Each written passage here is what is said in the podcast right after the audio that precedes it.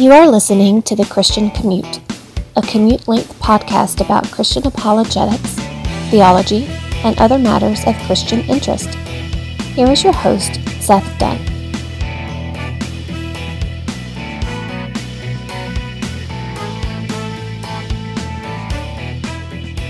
It is Tuesday, April 25th. This is the Christian Commute. I am your host, Seth Dunn. You are riding home with me from Dalton. And I got I got bad news for you you people who like to get the Christian Commute on time. My new soccer camera is up and running, and I had two soccer games this weekend. And if I'm on the computer, I am watching video of my soccer games and taking timestamp notes and sending the timestamps to the parents on my team saying, Your daughter didn't do this right at this timestamp. Show her the video and tell her to fix it. So either they're going to get sick of me real fast or they're going to be like, Wow, this is awesome. Our coach is, is helping our daughters get better and spending time uh, doing this. And I think I have assembled a culture that will uh, drift towards or lean towards doing the latter and appreciating the pinging in whatever free time I can find. So, although I was in the basement last night with my computer, I uh, I was working on my. I had some work stuff to do, work work stuff to do, and uh, on the side I was uploading some videos and I was lax about uploading Friday's show. Friday's show is on the phone. that sits right here. It's right, right, right in my cup holder. So whenever I upload this show, I will upload Friday's show. Friday's show was uh, about an apologetic method class. Today's show is about pastoral ministry in the Through Seminary series. And I have a question in the inbox about 2 Peter verse 3 9 about uh, God desiring all to be saved. You know, that that's always an interesting verse to bring up with people or that people bring up for various reasons. And we have the Bible chapter review in Matthew chapter 20. I think we're going to finish Matthew chapter 20 today, verses 29 through 34. But before I do, one more note. You know how you do prayer requests in Sunday school, and then every once in a while somebody's like, Praise report, praise report. My son, whose knees went bad on him, got an MRI at the doctor, and he still has the bad parts of his knees. And the doctor would have had to put the boy in a cast just to walk around had the lesions on his knee bones been in a different spot. But instead, they're in a non load bearing area whatever that means. I mean, I thought your I thought your all your legs were load bearing. It's not like a wall at your house. But they're in a non-load bearing area, so he's allowed to ease back into sports, which meant he got to play baseball last night, and it was awesome. And he he went back out there. He looked like he hadn't missed a game. All that to say, now we're back taking him to baseball. So if you want to get the Christian commute uploaded on a Thursday night, too bad. Not till baseball season is over uh, next week, and then they have the playoffs. So I just got busier.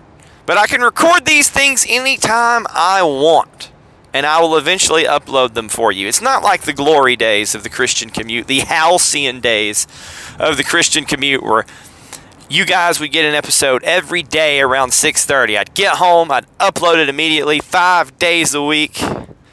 Back before COVID changed the way we worked, and back before uh, I moved my job to Dalton and decided to uh, try and coach every sport under the sun and then sign my kids up for every sport under the moon that I wasn't coaching.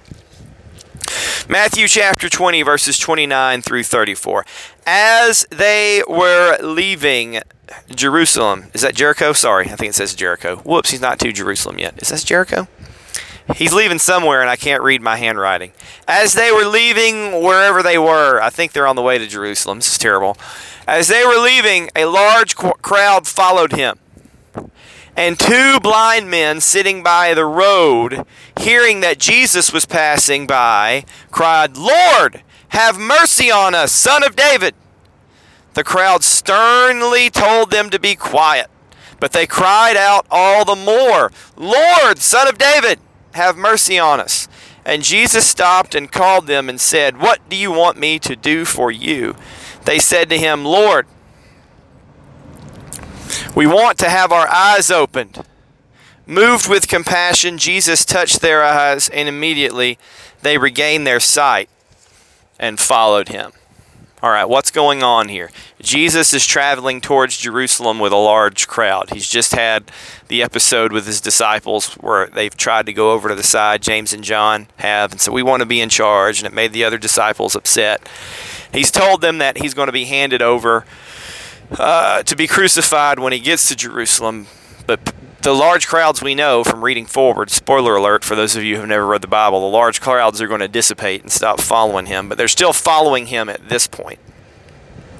And these blind men who are on the side of the road, we assume from the context that they're on the side of the road as beggars. Why else would they be there?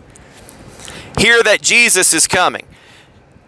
You have to understand there's no internet, there's no Twitter back in those days, there's no phones, and there's no newspapers. But these guys who are not mobile people, beggars by the side of the road, blind men, they knew how Jesus, they know who Jesus is because word of who he is has spread. And these blind men recognize Jesus as the Messiah. How do I know that? Because they refer to him as Son of David. They're all Jews. All of them are Jews. But they refer to da- uh, Jesus as the son of David because the Messiah is supposed to be in the line of David. And they probably are not privy to the genealogical history that we have in Matthew chapter 1. They don't have a copy of that. And if they did, they couldn't read it because they're blind. But they recognize that the Messiah is coming their way. And what do they want from the Messiah? They want mercy. So they are screaming out for everything they're worth for Jesus to come have mercy on them. And the crowd wants them to shut up. They're bothered. There's really not a lot of compassion in this crowd who's following Jesus, which is sad. Now, there's a million ways this could be spiritualized.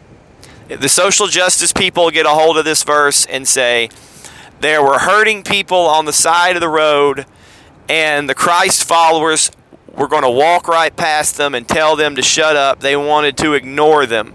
But Jesus didn't, and we're supposed to be the hands and feet of Jesus and not ignore the marginalized. And then all of a sudden, the marginalized are going to be defined by whatever the cultural, quote unquote, woke uh, definition of the marginalized are. Not blind people who are pretty much helpless because there's no Americans with Disabilities Act in ancient Israel. Beggars on the street. Should the crowd have had compassion on these men? Yes. The crowd should have been like, hey, Jesus, hey, there's these guys over there calling out to you. They want your help. These poor blind beggars. Come help them, Jesus. But instead, they told them to be quiet because they were bothered by them. So, yeah, th- th- this crowd should serve as an example to us of how not to act, by the way. I'm just not going to spiritualize the verse. The point is that the beggars are recognizing Jesus for who he is, the Messiah.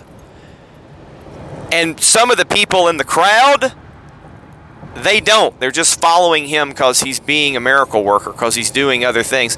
Remember elsewhere in Scripture uh, when Jesus feeds the, the 5,000 and they want to make him king right then. He's, no, I'm not going to be king. And people leave him. And he says, What do you want to do, Peter? Do you want to leave too? And Peter says, Lord, where will we go? There's, there's people that are going to leave him. We know that when he gets to Jerusalem. Because they, if they really believed he was the Messiah, they would follow him all the way to the cross and wait for him to come out of the tomb. But the crowd doesn't have compassion. And again, you can spiritualize this and say, hey, there's people saying they're following Jesus today who don't have compassion. And guess what? That's true. There are people just taking up spots in church who really don't have compassion for people in need. But there's something special about these people in need. They have faith in God and they see the Messiah, even though they're blind. They recognize the Messiah, I should say. and they ask for his help. And here's another thing that's interesting. They say they want their eyes opened. And the verse says their sight is restored, that they their sight is they regain their sight. Which means, or which implies, I should say, that these men weren't always blind. And uh, metaphorically speaking, their eyes have been closed or maybe physically speaking, maybe metaphorically is the wrong term. They, something has caused them to lose their sight, for them to quote unquote close their eyes. And Jesus touches their eyes, because it says he does. He touches their eyes, and immediately their sight is restored. So imagine these guys could have been some nasty looking guys. Now, we don't know what ailment they had, but they didn't have ophthalmologists in this day. They probably had some pretty nasty eye gook, to say the least. These are people who would have probably been dirty. Everybody was dirty back then.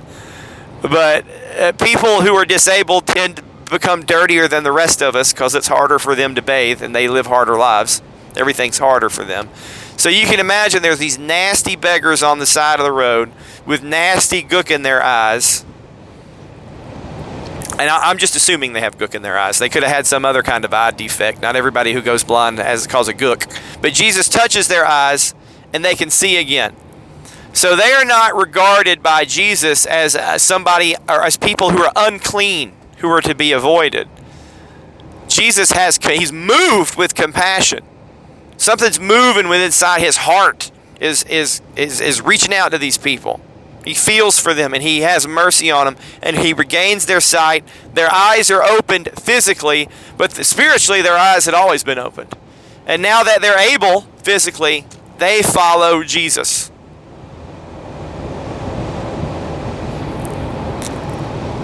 Seeing Jesus for who he is is a spiritual thing. And on the inside, in their souls, if you will, these guys recognize Jesus for who he was. And with that, we'll end the Bible chapter review. And I'm in some thick traffic today, and I don't know why. It's Tuesday. And I'm stuck in the right lane because I tried to get over to the far right lane. I'm about to get over to the middle. I think I, I think I'm about to break through. The cause of this traffic is uh, one of these little, uh, not little. There's no such thing as a little Ford Transit van, but there's the little, the, the bigger ones and the smaller ones. It's one of the smaller ones, and this guy is going sub 70 in the left lane. This is what we consider an inconsiderate person. This is not loving, you're not loving your neighbor, you're being obtuse, you're making the Christian commute longer, and I don't have enough material to get me all the way home. He's finally getting over. Finally getting over. All right. Somebody wrote in, and it was the last person to write in to SethDunn88 at gmail.com. After this, I don't have a question in the inbox to answer on Thursday's show. I've got no money in the bank to pay the question fee, if you will. Now I'm stuck behind a pickup truck. I don't know if this guy's a painter or a construction worker of some kind. He's got a bunch of ladders on a roof rack. Why are you in the left lane? And the reason is he doesn't want to go as slow as the Ford Transit van but he wants to go slower than the rest of us. Come on in your Dodge truck, but he can't get over. He can't get over because he he hasn't yet passed the transit van. This is terrible. So now I have a decision. Do I go three wide and pass them both? The answer is yes, because I I don't know that this guy in the Dodge will have the consideration to get over to the middle. Don't assume somebody's going to do the right thing. In driving and life, the only time you should assume somebody's going to do the right thing is when you're playing soccer or basketball or football with them. You run your route, you get in your space, and you trust your teammate to do their job. Oh, this is. Dang it! Dang it! I didn't make it.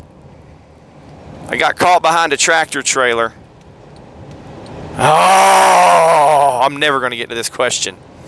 The, by the way, the question is from Terry in California from the Devil's Country, Diablo Valley, or something like that, literally. And she has a question about a specific verse of scripture. 2 Peter chapter 3 verse 9. Now 2 Peter 2 Peter's not a long book. So you can pause the show and read the whole thing or you can pause the show and just read chapter 3. But pause the show and read. But don't just read verse 9. So here you go. Pause, unpause. All right, guys. That didn't take you long. Right? You, you guys did it. You're back. And now I'm stuck behind the Ford Transit van again. And you know who got over in the middle lane? The truck with the ladders. So I'm no better off than I was before. I took a risk and I got no reward. Terry from California wrote to SethDunn88 at gmail.com. You can also dial 470-315-0875. The Christian Commute is your theological roadside assistance. This transit van is from Ohio. Some kind of foreigner. Yes, I, I, a real foreigner. Like somebody from another country, not just a Yankee. You guys are foreigners to me too. Driving so slow driving Yankee. If there's any slow driving Yankees who need to listen to a question, you can write to Seth Dunn 88 at gmail.com. Somebody write in. Somebody. I want somebody to write in. I want somebody to write in. Can anybody find me somebody to write in? All right. What about 2 Peter 3 9? Terry writes a long question. I'm going to try and summarize it. We know from the scripture as a whole that God predestined the elect to be saved. And the people who aren't predestined to be saved are going to go to hell. All right? They're going to they're going to perish. We know that. We also know from scripture that people go to hell. So whether or not you believe in the predestination of the saints, the election, what we might call unconditional election. Whether you believe in conditional election or unconditional election, there's plenty of people out there, or something in between, like a bunch of Baptists. There are plenty of people out there who believe that, yes, people are eventually going to go to hell. In other words, people who are not universalists. And I like to say these people have not come to the realization that God has predestined people. Lots of Christians have not come to that realization. I was I was in my late 20s before I came to maybe early 30s before I figured that out. But I still knew I was saved. I know how to, I knew how to get saved. I knew how to act when I was saved. I knew how other people should act when they're saved. And I knew that some people are eventually going to go to hell. Why? Because the Bible says so. It says so in Revelation that there's going to be a great white throne judgment, and some people are going to be cast into hell with the devil and his angels. Jesus is going to separate the sheep and the goats. We know that there's a final judgment, and we know some people are resurrected to new life, and that others are sent to the second death, that is hell. So, what I'm saying is, there's people who are not universalists who read chap- 2 Peter chapter 2 verses 3 or uh, 2 Peter sorry 2 Peter chapter 3 verse 9 and they don't come away thinking everybody's going to get saved. And all of these people think God is sovereign. Now we know there's open theists out there. We, you can't account for heretics. So what does 2 Peter chapter 3 verse 9 say? God is not slow in fulfilling his promises as some count slowness but wishing everyone to be saved or not desiring anyone to perish he's delaying his coming. I, I'm, I'm paraphrasing. You guys just wrote it. But people read that and they say all right this says God doesn't want anyone to perish. He wants everyone to get saved. That's what he doesn't want any to perish. And that's what they read. And then they say to themselves, I'm not a universalist because the other part of Scripture is very clear that people are going to go to hell. So I know not everyone's going to be saved. And here I have this Scripture that says, God wants everybody to get saved. And I'm using get saved in our modern evangelical Christianese terms. All right? Not necessarily the language Peter would have used. God wants everybody to get saved. Everybody is not going to get saved because here's these other verses of Scripture, chapters of Scripture where God's casting people into hell. And I'm and God's omnipotent, God is sovereign. Now there's people who could be an open theist who say, well, there's some limit to God's sovereignty. God doesn't know what's going to happen, doesn't know what people are going to do, doesn't necessarily know what he's going to do. We're not put open theists over to the side. Open theists can believe whatever, you know, they can they can take a heretical direction. So what do I do? God's sovereign. He wants everybody to get saved, and yet not everybody is going to get saved. And some people reason into saying, well, God is going to just let people choose. So he would like everyone to get saved. But he's not going to make people get saved. He's going to let them have their choice.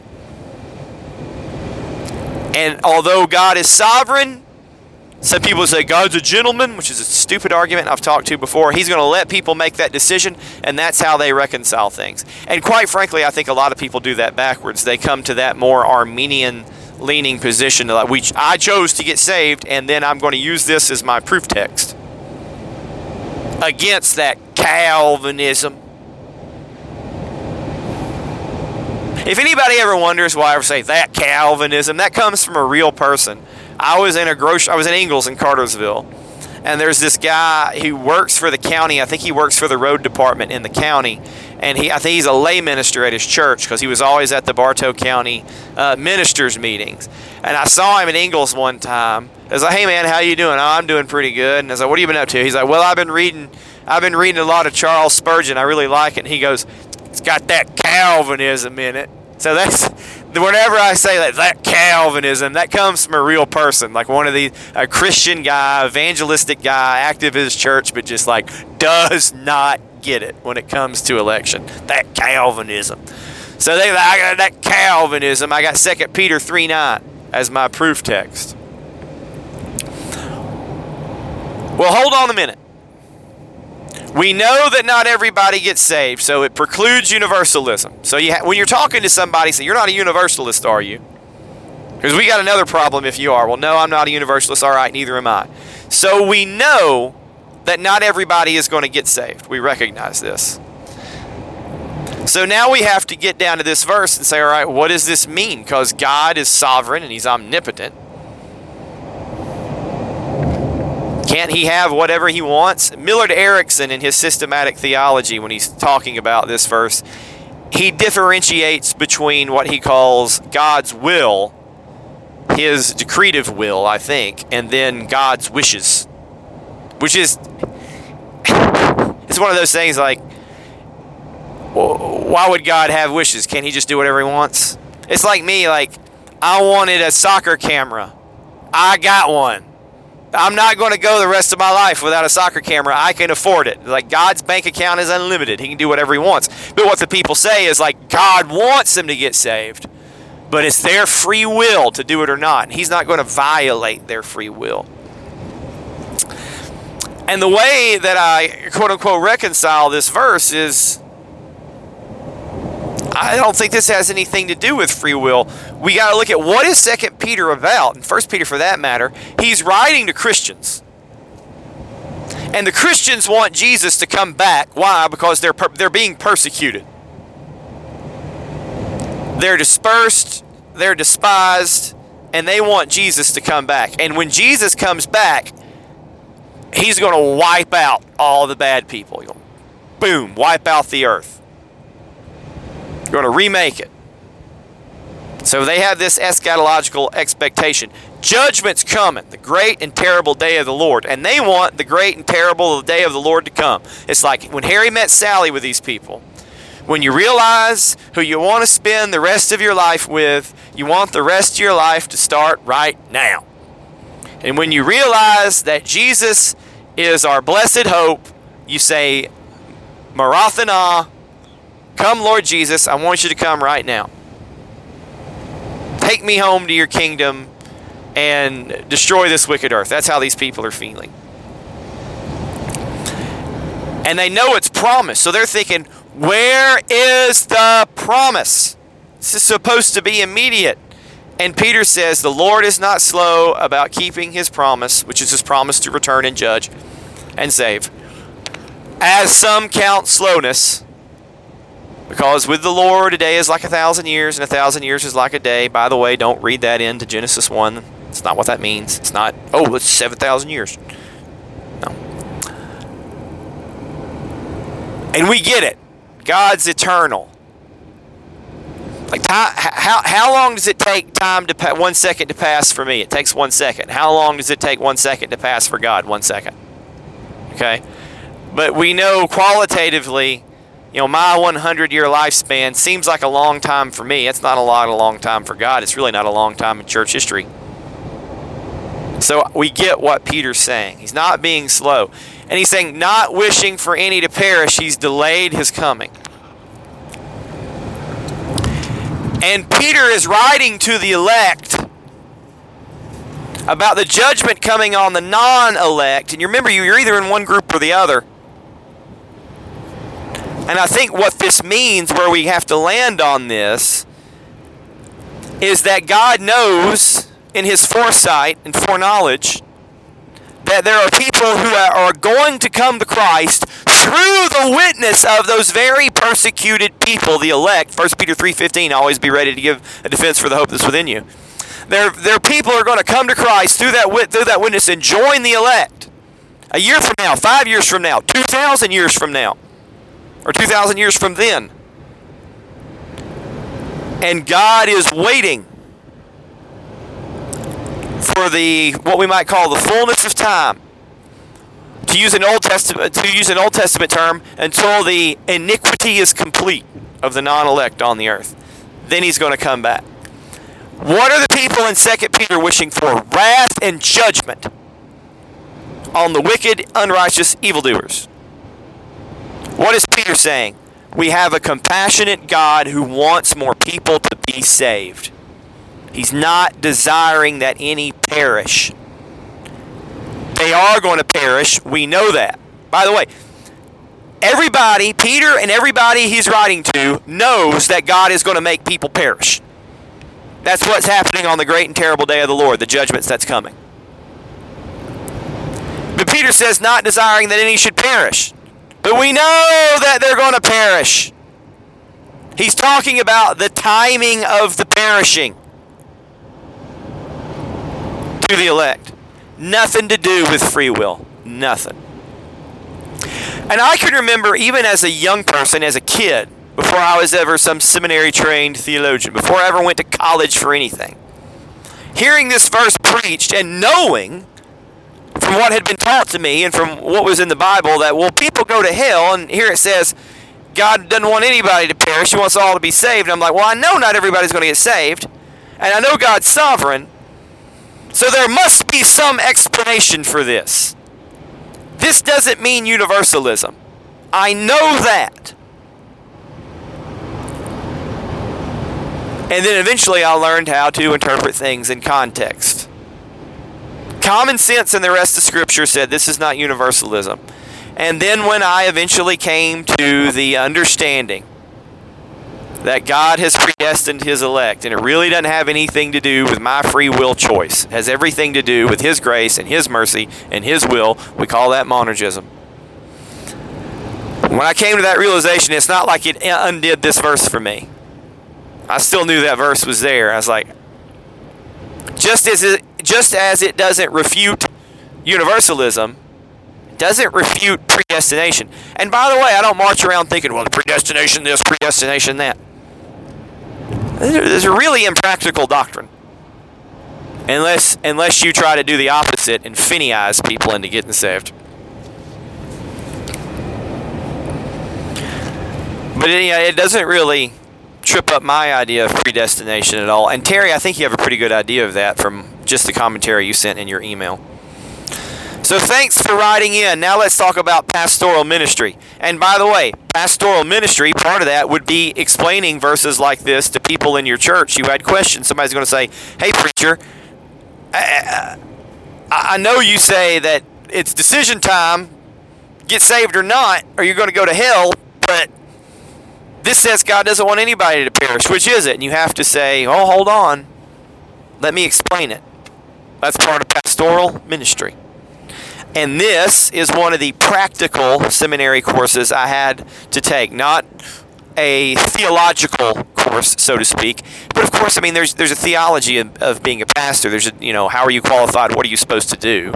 I don't want to say it's atheological. I just want to say it's one of the more practical courses in the professional degree that is a Master of Divinity. And this was taken in 2015 fall internet session after taking two uh, winter workshops, apologetics and apologetic method.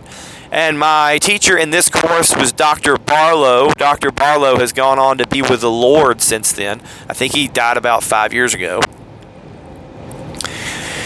And uh, pastoral ministry. And I, I think I took it right before church leadership and administration. I'm going to say this was one of those two classes combined were the most disappointing courses I took in seminary. I might have quit if I had taken them first and not taken the theological uh, underpining class. Because the, the pastoral ministry class, combined with the church leadership and administration class, sort of uh, nauseated me. And I've told the story here before about uh, reading John Bisagno's book Pastor's Handbook. And John Bisagno was an SBC megachurch pastor, Beth Morris pastor in Houston. And he wrote a book called Pastor's Handbook. And I think I had this course in my I can't remember if it was for my church leadership and administration class or or pastoral ministry class. I can't remember which one it was, but I remember it saying the you can't visit everybody in the hospital. The head of deacons gets a visit. Everybody else gets a phone call. And paint your trolleys up like Disney. No, Mickey Mouse, and then strike through that Moses, saying, Make your church look like Disney World with trolleys and coffee to make people want to come. Copy Ronnie Floyd's church because if you get the young people, you'll get their parents. It's literally what it said. And I can remember reading that book, waiting for my son to be born, my son Ethan to be born. Or was it my son Elkin? I think it was my son Ethan. I got so many kids. I can remember sitting in the windowsill at Kennestone Hospital reading that pastoral pastor's handbook from John Bisagno and just feeling nauseous. Like, this is crap. Why is this in the seminary? And you want to use the term woke, uh, or I want to. That's when I started to wake up. Like, what is the Southern Baptist machine really like? What is church culture really like? What happens when we get away from the, uh, the theological grounding and into the practical? And it's bad. Uh, so I may be uh, running or jumping forward ahead because I just don't remember which class that book was for. But I've I can talk about the pastoral leadership and administration class, uh, whether that book was for. And I had another terrible book in that class. So we, uh, if I had two terrible books, I did. The pastoral ministry uh, by uh, Dr. Barlow had that sort of nauseating part in it, but there were some good parts too. It's stuff that you might not think about and stuff that the Bible doesn't explain to us. How to do a funeral, how to do a wedding. You guys remember when I went and got licensed uh, to uh, for the ministry, and now I can legally marry people in certain states, like Arkansas, where I did uh, my first wedding, first and only wedding. Nowhere in the Bible does it say this is how you do a wedding ceremony. Yeah, we all have seen people do the wedding vows. I, I take thee to be my lawfully wedded wife, to have and to hold, to love and to cherish, from this day forward until death do us part. Uh, in sickness and health, good times and bad, for richer, for poor. And then the preacher says, By the power vested in me by Almighty God in the state of wherever I am, I now pronounce you man and wife. Where does it say in the Bible that you have to get married by a pastor or a preacher? Nowhere. People are getting married all the time in biblical times. They're doing it however they're doing it. They didn't feel the need to explain it. Same thing for a funeral. How are you supposed to do a funeral? Are you supposed to have somber music play while everybody walks in and sits down? Then a preacher gets up and says prayer and says a little mini sermon, eulogizes somebody, and then you sing a song and then you take them to the grave. Where does it say to do that in the Bible? Nowhere practically speaking, on planet Earth in the United States, in the South. Who's doing that? Pastors. They are counseling the bereaved and uh, comforting the bereaved at death. And they are celebrating marriages with people, bar- marrying and burying. So people expect that of the pastor, of their church, just because how history has happened. Not, I was going to say not a lot of, personally not any biblical instruction on that. So the, the pastoral ministry class is basically telling you this is what people expect and this is how you should do it. Just like we found this works. And you want to be you don't want to be unbiblical and say we don't want to do anything against the Bible. Like for example, in the, the pastoral ministry class it says don't preach people into heaven. If they weren't Christians or they didn't demonstrate that they lived a Christian life, don't get up there and try and preach the person into heaven like they like they were this good Christian. Their family knows they weren't. That's false comfort. Proclaim the gospel. You know, remember the the times of the loved one and proclaim the gospel. And guys, a lot of time, times people die. Uh, I'll, I'll call them spiritually intestate. Do you know what it means to die intestate? If I wrecked my car and it blew up right now and I died, I would die intestate because I don't have a will and my property would have to get meted out probably to my wife through the probate court system. If you don't have a will, the law determines what happens to your stuff. I mean, the law really always determines what happens to your stuff. But if you have a will, it says this is where my stuff should go. And really, somebody with six kids in a house should have a will. I don't. Uh, I guess I'll eventually get one if I live long enough. So if I died intestate, I wouldn't, you know, nobody would know what to do with my stuff. If you die spiritually intestate, it means you don't have a church home or a church family. So the funeral home sometimes they just have preachers that they call and say, "Here's some stranger, and we've got a funeral service for him. We need you to come in and preach because that's what people expect. You don't even know them, and you're going to have to say something generic about death and find out a little about them." I'm a big believer in whoever preaches, and this is not from the Bible, it's just my opinion, and whoever preaches your funeral service should know you. Not just the old person minister from the church at which you were a member that maybe you haven't been to in five years because uh, you were in a nursing home or you or you were on the homebound list. You know, like, that person maybe visited you once a month. Do they even know you? People who know Christians who know you, I think, should preach a funeral, but that's not how it works in real life. It's the same thing too. People want you to marry marry them. They don't know you from Adam. Oh, we want to use your church to marry. Oh, you're a preacher. Can you marry us? Well, yeah, I can, but should I? And like, what should I say during the wedding? So that class practically prepares you for things like that. So you know what to do, and so you know what to expect, and so you don't in in the in the course of pleasing people and giving them what they expect, do anything that God doesn't want you to do or anything that would be unbiblical, like preaching somebody into heaven or, you know, marrying uh, unequally yoked people. I don't know if marrying unequally yoked people came up. But that that's what came through in pastoral ministry, which is by the way, ministry Uh, pastoral ministry is separate and distinct from church leadership and administration because there's really two different things. I know the pastor's doing both as a bishop, uh, episcopos, overseer, which is the administrative part, which I guess you really don't have to be a preaching pastor to do that, a teaching elder to do that. That's another extra biblical term that we commonly use teaching elder and lay elder, ruling elder, especially among the Presbyterians and Reformed Baptists. But it's how to minister to people, like how to help hurting people, how to comfort, how to give you know give joy to people, how to tell people what the Bible means outside of preaching a sermon. And you can see where the other courses bleed into this, like preaching practicum and proclaiming the Bible is a part of your pastoral ministry. Pastoral counseling is a part of your pastoral ministry all that bleeds in. But there's more. You know, they're not. There's not a class. They they're not going to call it funeral and weddings 101. So that was pastoral ministry, and as a seminary course for somebody who's like, I want to learn the Bible. I want everything to be grounded in the Bible. It was sort of frustrating. One might call it empty, because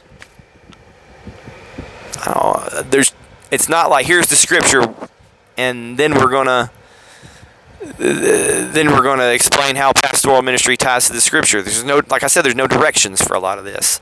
There's just uh, the man of God must be equipped for every good work. We got from Timothy. All right, how? What are the good works we're going to do? Well, here's several of them. You could be doing these things typically, and here's the best way to do them. So I'm not going to say it's it's a a course you don't need for an MDiv. I think it's definitely a helpful course. It's just not a particularly theological fulfilling course. And for me, somebody who was an accountant now and, and was an accountant then and has never entered into vocational ministry, it's not stuff that I'm going to do on a weekly basis. I mean, if you're a pastor, you're doing this stuff every day. I don't do any pastoral ministry. I do theological application. I did this and this. I do it every day on this podcast, but pastoral ministry is not something that I have the blessing to do. Maybe one day I will, but for now, uh, I'm doing Power BI ministry. Like, hey, salesperson, here's a report. Let me explain your sales to you. Let me over, minivan. Oh man, I'm stuck. Hold on. I knew it. I'm stuck at the turn signal on Joe Frank Harris Parkway. All right. Let me park at the red light here and stop at the red light and wrap this up. Practical course there from Dr. Barlow. Needed course. You might call it a necessary evil of seminary training. Uh, and nowhere near as aggravating as church leadership and administration, which I think I think I took that next. Maybe I'll cover that next time. I didn't look ahead on my transcript. I'm just going through my transcript and picking whatever's next. I'm going in chronological order, not concentration order. Thanks for listening to the Christian Commute. Lord willing, I'll be back with you again Thursday. No, wait a minute, wait a minute, wait a minute. I usually work from home on Wednesday, but I'm meeting my friend for lunch in Calhoun on Wednesday because it's Dubs Wednesday. So uh, maybe I'll maybe I'll do a show on the way back. Maybe, maybe not. But Lord willing, I'll be back with you again sometime this week. And uh, Lord willing, I'll I'll upload this show. Hopefully, I'll upload it tonight because I had to cut out of work a little early to get home in time for soccer practice. So I'm going to have to make up the time, even though I get paid by the year, not by the hour.